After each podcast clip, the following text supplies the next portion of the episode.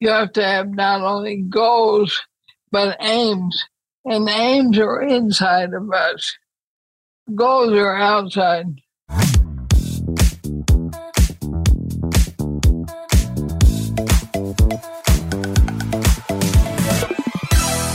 Okay, welcome to People with Purpose. And today on the show, I'm very, very pleased uh, to say we're joined by uh, Carol Sanford, who's uh, who's back uh, for a, second a second time. Uh, Carol was first with us in the 84th episode. We're now 200 and something.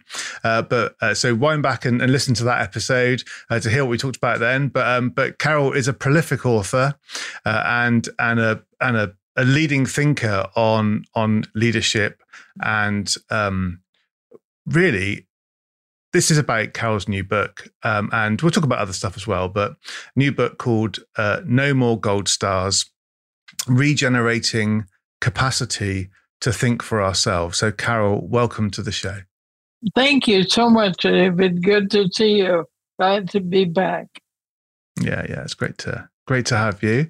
And um, it's really fascinating this because uh, when you say we need to regenerate the capacity to think for ourselves, that kind of plants a seed of thought that says that we might have lost the ability to think yeah. for ourselves. So, so what do you mean by that? Well, I do mean exactly that. Uh, or uh, more precisely, it was never well developed, uh, but the capacity is there. So 120 years ago, there was an intentional effort set in motion that we're still living with today, which undermines it.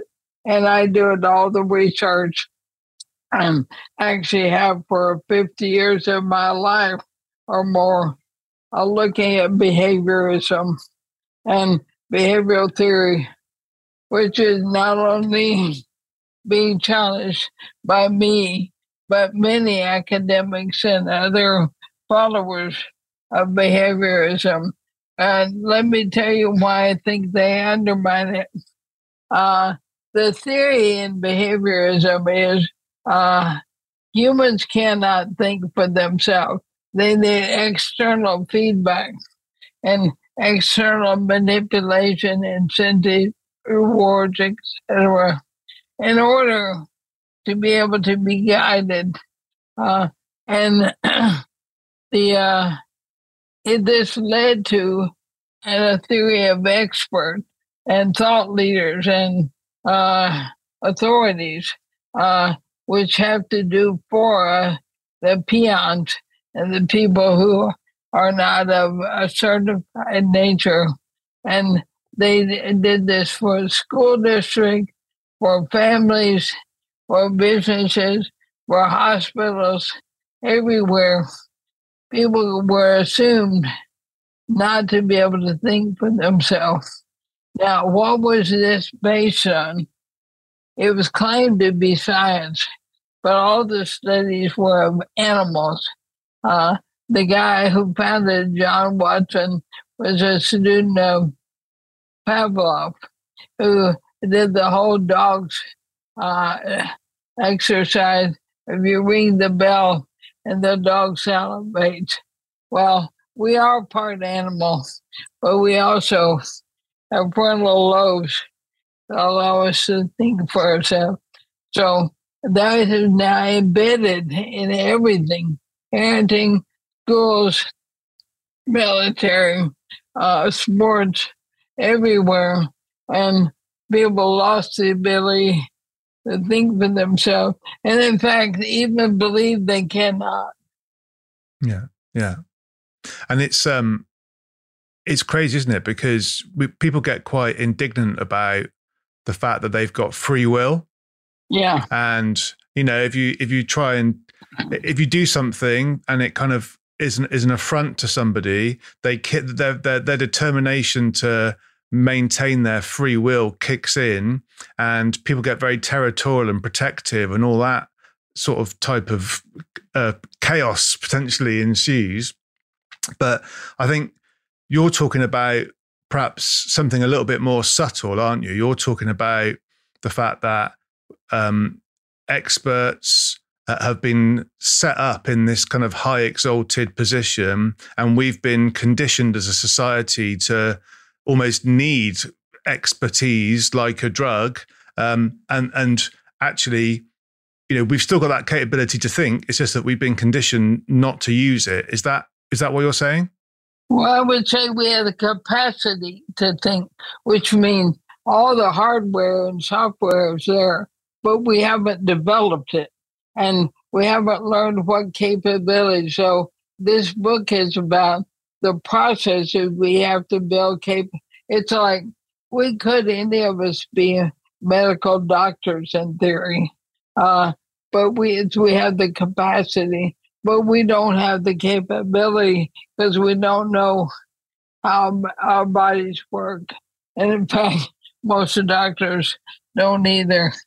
But yeah, the process of building the capability was what I mean by regenerating the capacity. So we have the hmm. capability. And by the way, I don't think we do have free will in the way we operate with a capacity for it, but we don't, we're mostly mechanical and follow mm. other people's thinking. Mm, So, uh, on this podcast, uh, very very recently, I, I, I produced an episode uh, which talked about uh, self leadership. Yeah, and and in in that episode, I was talking about the fact that well, I, am going to. I've said, just said the phrase "the fact that." I don't know if this is a fact. Maybe you can help me uh, to say if it is a fact or not. Uh, but uh, okay, so it's my belief that we have the ability to to choose what we think. Mm. it's my belief that uh, we, uh, however, need to do it intentionally, and we need to, uh, you know, uh, make make it a um, a goal of ours to actually observe what we are thinking, and then to to challenge it. Is is that a view that you subscribe to, or do you have a different view on that? I do, but I would probably say a few things differently. Uh, mm. I think intention uh, to do so uh, and setting goals is not quite enough. Uh, hmm. I think, again, that capacity is there, but there's no institution that develops it. Uh, and you have to have not only goals, but aims. And aims are inside of us, goals are outside. So we say, I want to think for myself can do I have the ability to focus? Do I have the ability to self observe? Do I have the ability to guide my distractions and all what I call energy drains, my attachment to my ideas, my uh, self centeredness, my fears? If I can't aim to work on all those, then that's a, a pipe dream as you yeah. would say, with an intention that can't be fulfilled. So my work has been my entire life to build communities where people can do that self-directed, self-determining. And of course, in this book, I, the No More Gold Stars, I differentiate between authoritarian thinking and allowing authorities to come in on us and self determined thinking. Uh, and I say it's a different epistemology. And for anyone who doesn't know what the word means, it's a different way of learning and knowing. So, do I know because I believe some science figured it out for me? Or do I, I know because of self assessed, tried it out in my life, used my lived experience. All those things must be in place to do your, uh, what did you call it? Self intended. Yeah, uh, intentional. Uh, yeah, being intentional about your thoughts, self leadership. Yeah. Yeah, self leadership. If you want to mm. be self leader, uh, 99% of us, including me, uh, cannot do that most of the time. We fall into identification, by groups and who I belong to, what would they mm. think? My uh, attachment of I already know the answer. I don't need to talk to anyone else or think differently. So mm. To be self leading is a massive undertaking. It's hard work. And mm. it's really, I, I think it took me about 10 years, and I was working it all the time to even understand what it really meant. And uh, even when I could do it some of the time, I couldn't do it all the time. Uh, mm. I had to work on it every day and every mm. event and decide yeah. what was really important. So I yeah. yeah. violently agree with you, but adding a little. Yeah, yeah, no, that that's great because that's really helpful because I find uh, that quite often when you, particularly if you have people who are in leadership positions, uh, that that that desire to to do good is very often there. Now yeah. we have lots of people in leadership positions who who need help, and unfortunately, we have some people in leadership positions who, who shouldn't be in the, in those positions. It, but you know, from, from the point of view of what they do, rather than any judgment about them as individuals. Uh, but uh, but most people really want to to do well, and then when they find themselves uh, making a mistake, um, that that they're in a, they're in a situation where they've uh, caused a uh, unnecessarily caused a conflict. They've um, they've followed, if you like, what they thought was the conventional wisdom. They've made a decision, and it's proved to not serve them, not serve the, the, their their mission. Then they can beat themselves up. So actually, being aware of the fact that you you you can choose what you think, um, and then actually maybe even being quite playful with it. I mean, maybe this is too frivolous because I know this is mm-hmm. this is this is this is your life's mission, and I'm not wanting to be frivolous about your life's mission. Uh, but um, I find sometimes if you can just play with it, you can just take the pressure off yourself a little bit and get and forgive yourself and and accept that learning is about making mistakes. Well, I agree with the underlying intention you have, not with your way of languaging it because mm. I don't think if we, I do think that uh, nothing is either off or on. I'm not thinking about myself or not. Uh, I'm doing the best I can at any moment. Uh, and if I think of myself, not judging me by whether I'm off or on, but uh, can observe what's going on when I'm getting closer to my intention can observe what's taking me off and understand how I am uh, not only the source of my thinking, but my being and my being state. Even when I will, yeah, I think of myself as a developmental being.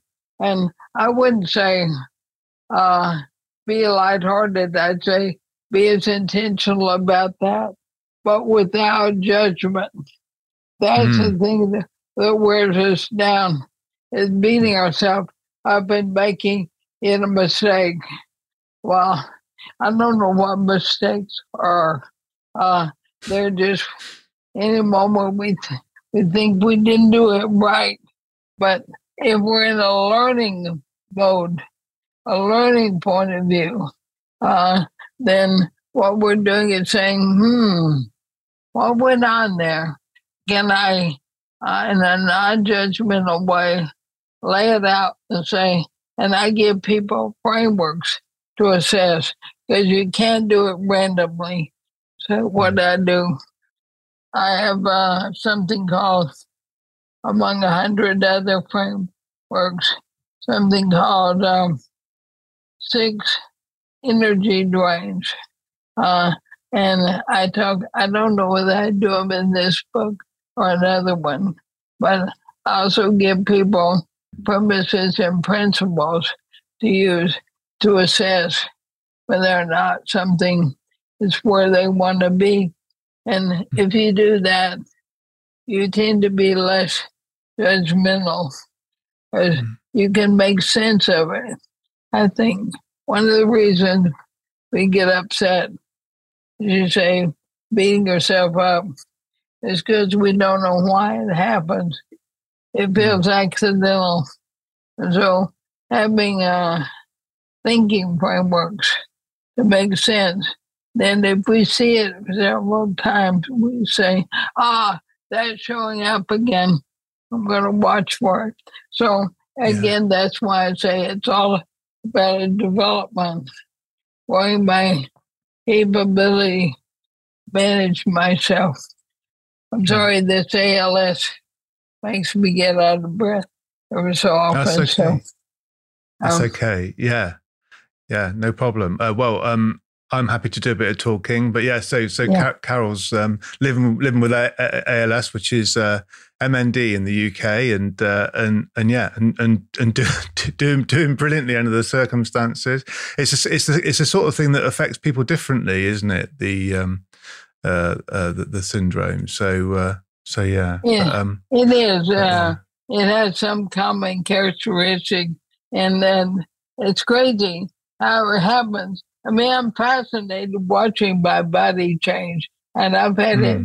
now. I know for 11 years, but uh, uh, it's just my way to die. It's not a big deal, but mm. it's uh, the common thing is uh, muscles die or the mm. network, and so I can't walk anymore.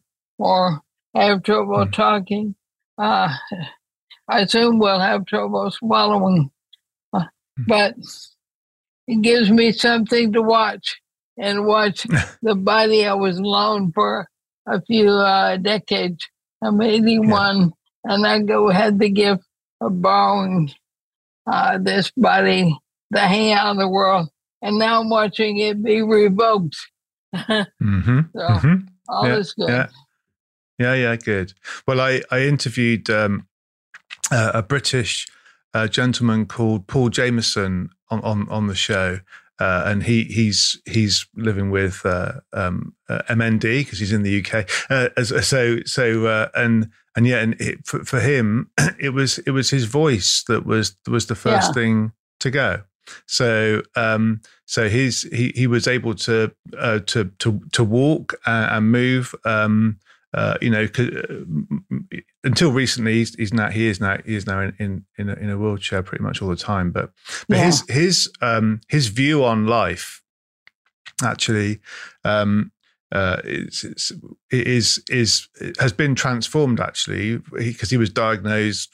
Uh, I think in 2017, and given less than less than two years, uh, yeah. and yet he's he's still here, uh, and and he's written a book, and he's taken he's taken that experience uh, to to set up a business to encourage people to think about end of life and what and yeah. what that means and what that means for their families and and all of that. Have you found? Um, you know, since you've you've known uh, you've been uh, living with this, any any change in priority or focus for you? I'm still running my business workshop, my change agent workshop. Uh, I do one this weekend. I have um, thousands of members who attend and have been with me up to 40 years. Uh, so I'm still doing my work that's always been my work. I also am now applying the work I do to dying, conscious dying. So hmm. I am running workshop for my members uh, about how to be engaged in conscious dying. We're recording them and making them available to anyone else who would like to use them for their own development. It's on my website, seed-communities.com. If you can cool. listen, uh, yeah. there's a page called Conscious just dying. I think my philosophy has never been a fear of death or uh, mm. as my grandfather told me when I was six, I'm a positive contrarian. contrarian. I have a, a view that's different on almost every subject and I have my whole life. So I wouldn't say I've had ALS for 11 years. I didn't know it though.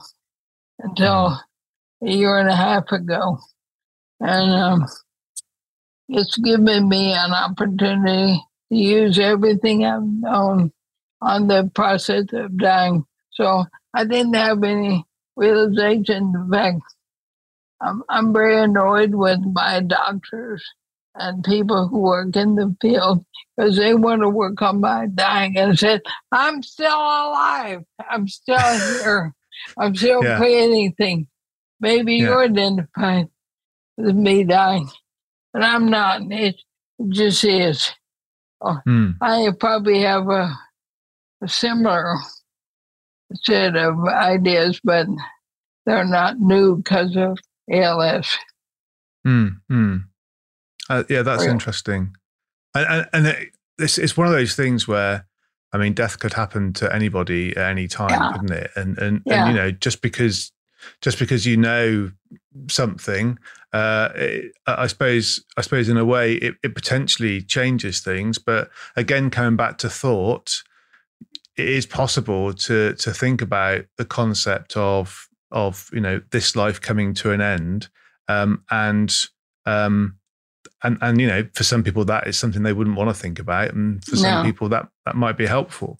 Uh, but um, but it's it's not something that you that you have to have a a diagnosis to to consider. So um, mostly so, yeah. you have to have a diagnosis to take it seriously because we yeah. say all the time, well, we're all going to die or I'm going to die, but we don't have it in I now have it in my daily awareness. I wake up every morning. I have to figure out how to get out of bed again. Uh, hmm.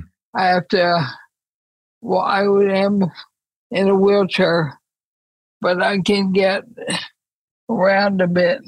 And the real thing is, I'm mindful of dying and that my body is dying every day. And so mm. it makes me more uh, intentional about my choices.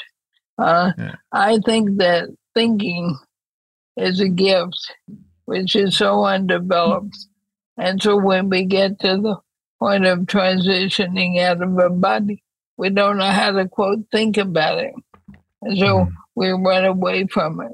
Everything from parenting to leadership to dying and be uh, used as a, a substrate improving a capacity to live intentionally with free mm. will, as you said. So yeah. I just see it as another. I raised two kids by birth and four by choice and that was very hard work.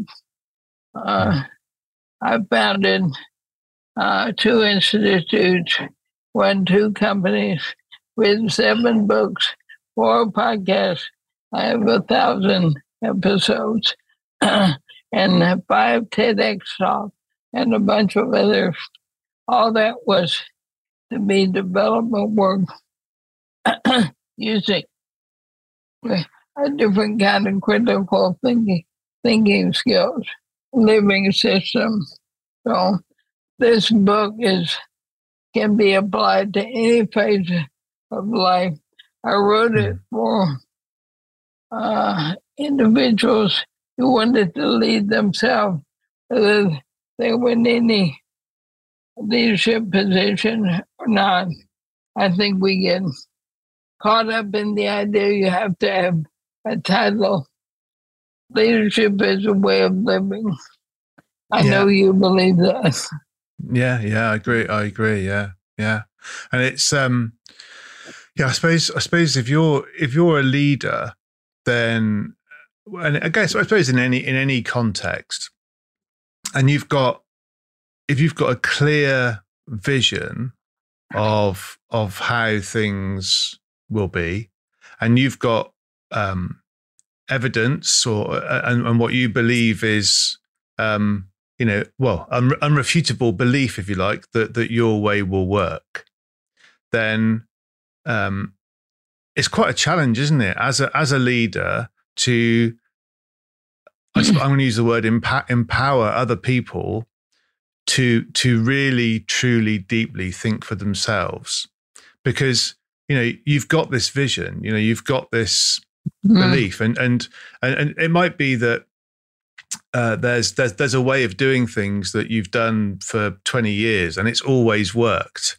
um, and then you bring that to a new business or to, to a new situation um, and you want to empower people but you but you're, you're doing it in that in that um, in those parameters i suppose that potentially creates a tension with the kind of mm. things that you talk about because you're not giving somebody a framework then. You're the, the, temptation is to give them an instruction and tell them how to do it. How, how can how can a leader who's got great experience uh, and this belief learn to let go enough if you like to give people the opportunity to to to really think for themselves in, in those situations? So I would say visions are very dangerous to humanity. Uh, and to life on Earth because it's usually filled with hubris and attachment and identification.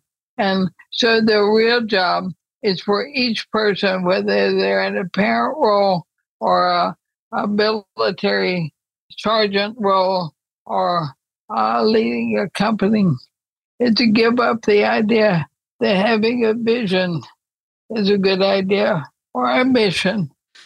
Uh, what you want to have is yourself seeing yourself building uh, capability of everyone to think and structuring work so there's no hierarchy. Uh, I've mm-hmm. led a somewhere between 170 and 200 companies depending on what you count sub and uh, and how to do this. And just so people know, they increase revenue from 35 to 65 percent within the next three years ongoingly. So what I'm going to tell you is not uh, bad for business. Uh, it's based on the idea that you link the reason the leader thinks they have to delegate is they think they're the only ones who can see the market, can see uh, the industry. And that is uh, only based on that's the way they've designed work. Learning to think like a CEO is uh, critical. So we build uh, market field teams uh, is one phase uh, where everyone in the company is tied directly to the market and learning to do strategy for different buyer nodes, I call them. Uh, so hmm. the seventh generation, we had five buyer nodes. Uh, deep greens, uh, pet, uh, uh, healthy family. Uh, and what we had is uh, in the company, there were uh, about a fifth of the company were focused on understanding the lives of those people and guiding the company in inventing. Now, all this was tied to an overall strategy. So they weren't inmates running the asylum. There were people who were focused, and because they did research and attended events, became uh, very connected to that market. They became better than the CEO because hmm. you had several hundred people uh, watching, meeting every couple months, and deciding what could the company do? And it became part of a strategic process.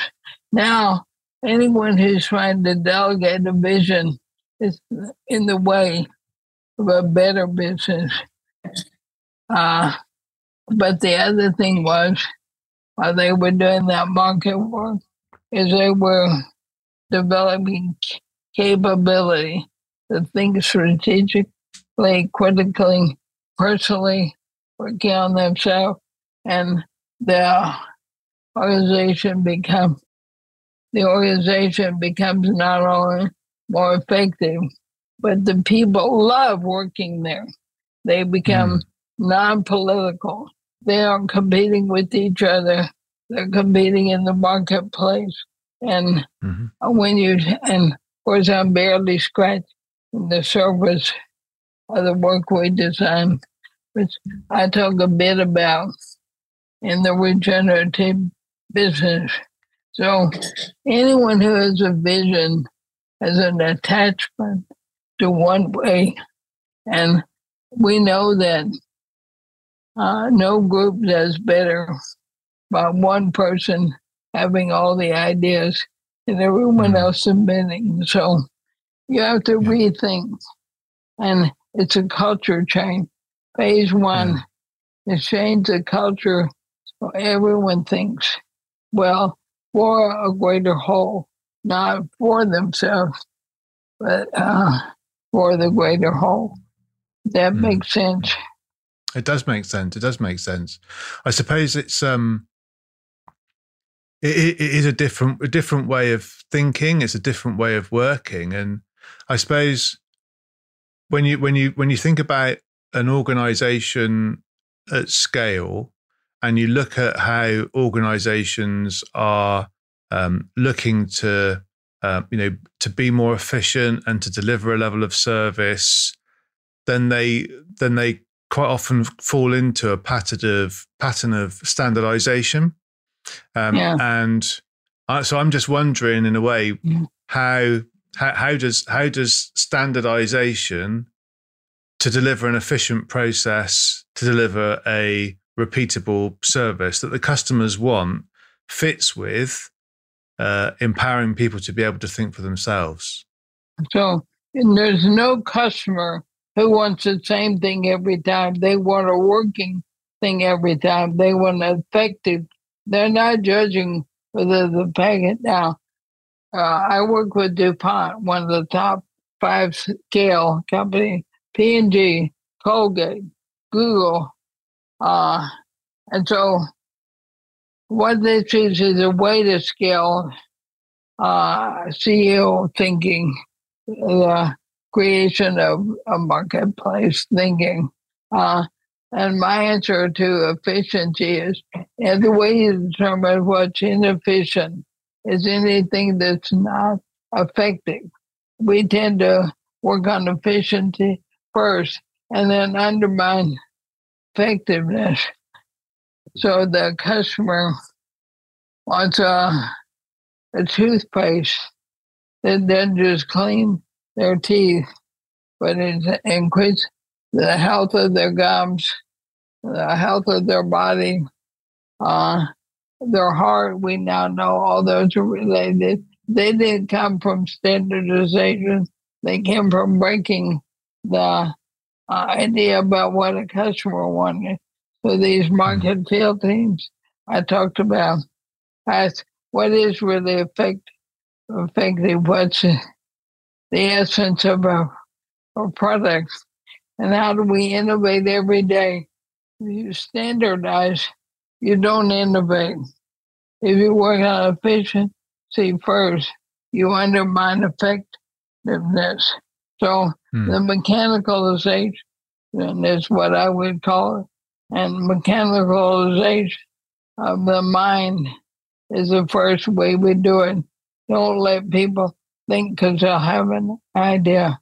Now, you have to create organizational struct- structures, which I do, which are more about uh, hierarchies of contribution not hierarchies of power and promotion.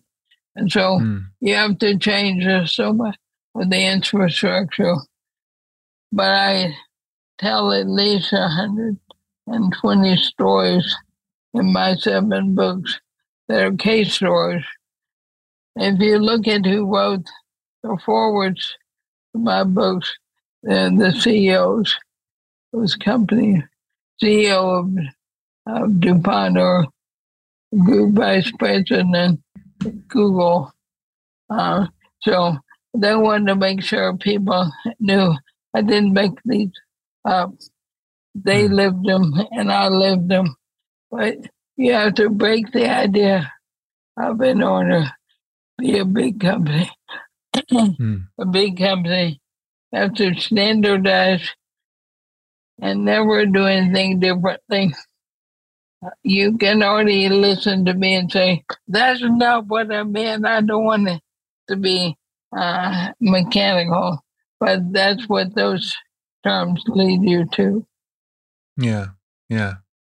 So it is it is a interesting distinction to focus on effect the effectiveness of the product or service rather than focusing on the efficiency of the the process i guess um, so you're so i guess the, the distinction there from a practical point of view way to think about it is you're you're talking about the the value that the product or service creates focus on that rather than being able to churn out repeatedly the same thing over and over again as, as, as cheaply as you can, I guess. You're talking about making some someone's life who buys your product better every day.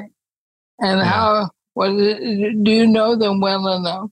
Uh, that's an external view. An internal mm-hmm. view is how do we cut costs? Well, you can cut your costs until you're out of business, but mm-hmm. you can't grow a business and create real revenue growth and meaning for your customers' lives that way. You have to go, all the market field teams, none of them are allowed to think about efficiency first. They think about lives of their buyers and users. And then, and then anything it doesn't take to achieve that new desired is inefficient, and yeah. companies spend uh, millions of dollars on things that they shouldn't be doing because they don't contribute to better lives for their customer. So yeah. it's switching yeah. the mind is part of think thinking, right? From internal to external. Yeah, yeah, yeah. That makes a lot of sense. And so and so you you also talked about instead of having a hierarchy based on power and authority, have a hierarchy based on contribution. Right. So so could you tell us a little bit more about that? Well, it's virtually impossible to give you much, but uh, I'll give you enough to blow your mind. Uh, yeah, do that. Every every individual uh, has a promise they make to contribute to the customer, buyer, or user uh, in a unique way that they don't yet know how to deliver. And they promise to work on that in terms of their own development and their own contribution that they do the work to show how to change earnings, margins, and cash flow if they do it. They go through a venture capital internal committee and a market field team who knows the customer and uh, work out how they're going to do that. They evaluate themselves and their progress. They pull together teams, uh, all while running a line or being in the marketing department. And the hierarchy comes every year every two or three, and they achieve this uh, promise, they make another one at another level, which are predetermined what the levels of growth are. So by the time, in many of the companies uh, I've worked in, uh, by the time they've been around 10 years, they all could run their own company, but they don't have the resources and the community. Uh, and so most of them stay. A few do go. I'll start sometimes like in Cummins case engine. One of the internal people built a, supplier supplier factory right next door, and did the whole same design uh, uh, in the in for what they were doing with the, the small engine. So uh, it's every individual initiating something that they're going to do and getting more and more uh, demanding of themselves over time. So they're climbing a hierarchy like would usually be a promotion hierarchy. But here, everyone, everyone can go the, to the top. So mm. yeah. I told you okay. it's hard to describe. Yeah, yeah, yeah. But it's but it, it, but it makes sense, and and then because you because again the the the sort of I don't know if it's a paradigm or what that you live with is well how can how can how can everyone yeah scale scale up because uh, because what what does that mean you know every, every everyone then earns more money um, how how do you afford that as a business? But if everyone's creating value, yeah, then you can afford you can afford to pay them, right? So you remember I said they have to show what are the increase in earnings, margins, yeah. and cash flow. Yeah. If those yeah, are yeah. Uh, then what they ask in return? It's a little more like a gain sharing usually, yeah. although salaries tend to be higher.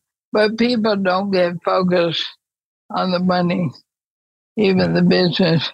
It comes, it flows. What they're focusing on is the, how much smarter they are this year than last. What a oh, bigger oh, yeah. difference they made this year to the market. To and some of the promises are about climate change and about uh, uh, racial equality.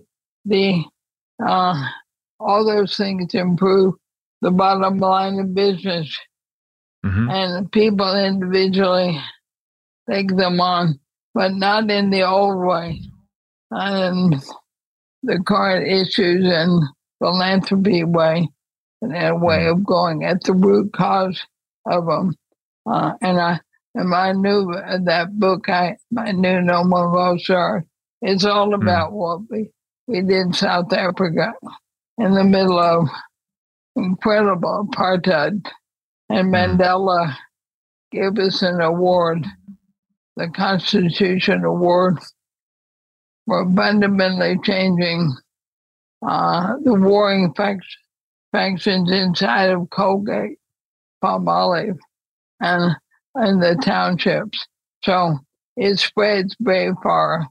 The mm. business benefits, but we built um, in Soweto Township. I don't remember how many, but many more than 100 women small businesses uh, as a part of one person's promise, Isaac Michelle, who was a detergent tower operator and wanted to change families' lives. He also did so much in he was a black African of the same party as Mandela uh, Nkata, I think it is. So mm. the promises people make are huge. And so the mm. contribution is, uh, and he didn't know how to do all that when he started, but he was mm. using all the business development I was giving to work on himself and leaders in the township and various community council councils. So mm. it's pretty powerful to have hierarchies yeah. of contribution, not promotion. Yeah. Yeah. It, it sounds it sounds powerful, and um, I, I can see that I'm nowhere near creating that kind of a, a culture, but I can see that that there, there are little pockets of that in in things that that I do in business, um, and and there's a bit about um, being being courageous enough to to take that next step to kind of go go all in on it. I suppose. I mean, well, how did was was it was it was it tough to convince the leadership at, at Colgate to go for it, or did they just? How how did they get bought into that? I never convince anybody All my work right. is by referral. I don't sell yeah. it. You can't market this. A CEO yeah. Sato, who was the GM for Colgate, had uh, come on a tour of Kingsford Charcoal and seen what we had done with people with eighth grade education and how mm. we'd moved the company and the communities. He brought me in, the uh, president of Europe, uh, brought me to Europe Colgate, and we did it with several uh, countries, Greece and Copenhagen, UK, and then Sidis got promoted to GM of Africa. He said, Carol, come go with me. And he announced, I tell this story at the beginning of the book. And then he brought together, and this was after Mandela was just elected uh, uh, to his president. He uh, he brought um, me and my partner to Africa, and we announced. He announced uh, when I got to be in the room uh, that we were going to build a great country while we built a great company. So we could a unifying goal or direction, and nobody didn't want to do that. And we met the constitutional mandate of having the top of the company reflect the mix of the ethnicity. So we went from 5% black at the top to 95%. We did in six months. So uh, we did things that were very big deal and made uh, big commitments to radical change and did it all. So mm. we didn't ever sell any. We only lost one person, one Afrikaner, mm. who was so deeply committed to his vision, by the way, mm-hmm. and mm. how he used to run mines, the mining industry. He couldn't believe black people were smart and that you could create change. You needed authority. He's the only one who left. Left. Everyone else was uh, running full bore after what mm. we were, and that's true in every company. There are a few, but not many, who don't want to mm. live this way. Yeah, yeah, yeah. And it, yeah, it is interesting, and I and I love the way you pick me up on my language uh, when we speak, because because because uh, I do love that, uh, and uh, and yeah, I, I suppose I suppose it's it's interesting, isn't it? Because because I, I sort of okay, so how do you convince them to do that? How do you convince them to do that? Well, that it, it, it is contrary to your entire philosophy that because it just doesn't make sense no. because it's about it's about it's about help providing a framework where people can uh, can can develop the the capability to to think think for themselves and and I suppose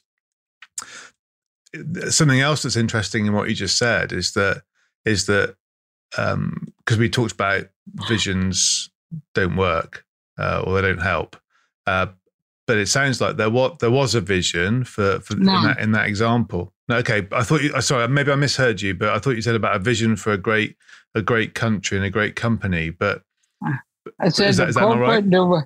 a corporate direction. Vision means okay. we're making up something yeah, what yeah. we do is image what really will work, what's working. Yeah. And uh, so you, what most people do is trying to fix climate change, for example. They get a hmm. vision mm. versus mm. how does climate work? How do humans work when they hmm. change? Mm. we have so much hubris, so much arrogance that we think we have an answer Hmm. The answer is in uh, understanding how it works. So we don't create visions, we create directions that follow the path of how things are working, how yeah. uh, the earth works when she's naturally working, how people work. Everything I design is based off of not a vision I have or my colleagues, but based on helping people and to make sense out of how things work. How do organizations work? How do hmm. certain chemicals work? And therefore, we invent something from how they naturally already working as, as a system. It's hmm. educating people to stop imagining, to start imaging, imaging okay. the working. And then our hubris gets out of the way because we're trying yeah. to. I mean, do you have children? Yeah. Yeah. Okay. Yeah. If you image who your child is and their core, and you think, I'm going to work with that person, I have a vision for my child and what mm. they're hmm. going to be, and I'm going to do everything to keep them in that chan- channel, whether it's a doctor, lawyer, or, or chief of some kind. Yeah. So, giving up visioning, giving up um, imagining, and hmm. imaging go into how imaging works. Yeah. We're better at the time, I think. Yeah, that's right. That's right. Well, that, that but that is a, that's a really really important uh, distinction. But, I mean, yeah. Cal, I'm I'm really really grateful for you to grateful to you for coming back on on the show uh, and talking about uh, some of the themes in your book. And we've danced around a bit, but um, but it, has been it's been fabulous to talk to you again. Have you got any final words that you would like to say to conclude our conversation? Uh, final words when you're dying is a funny thing to ask, right? Because it likely will be the last time we talk because uh, my uh, tongue is uh, losing its ability to be under my control. Uh, I would say anyone who's really curious about this, I am still running communities for business teams. My last one starts in February. Uh, and all my books and I'm working on number eight give you more hints about what we talked about. But if you want to join of the communities, go to carolsanford.com and send me a note. and I'll be glad to try and help give you guidance on your next steps while I'm still alive. Yeah, yeah, yeah. Well, look, and and also, um, I I have started reading uh, No More Gold Stars uh, and the subtitle is regenerating capacity to think for ourselves. And as you say Cal this is your seventh book is that correct? Yeah, yeah. so so and, and I've, I've i've read one of your previous books. What's brilliant about your books is the intermezzos. And and because because you get the opportunity to to actually take the time to think about some of the themes and apply that to yourself which is again kind of the point. So um, so I really do I really do hope we speak again. Uh, uh, but but if if we don't, then I just want to say thank you so much for uh, for for all of your work, uh, and thank you so much once again for coming on People with Purpose. Oh, it's my pleasure. Thank you. Thanks for listening to People with Purpose. I hope you've enjoyed the show and are enjoying going on this journey. Please remember to like and subscribe and give us a five star review. Uh, tell all your friends. And if you're interested in finding out more about any of the things we've covered in this episode of People with Purpose, just get in touch. All the details are in the show notes. Thanks. Bye.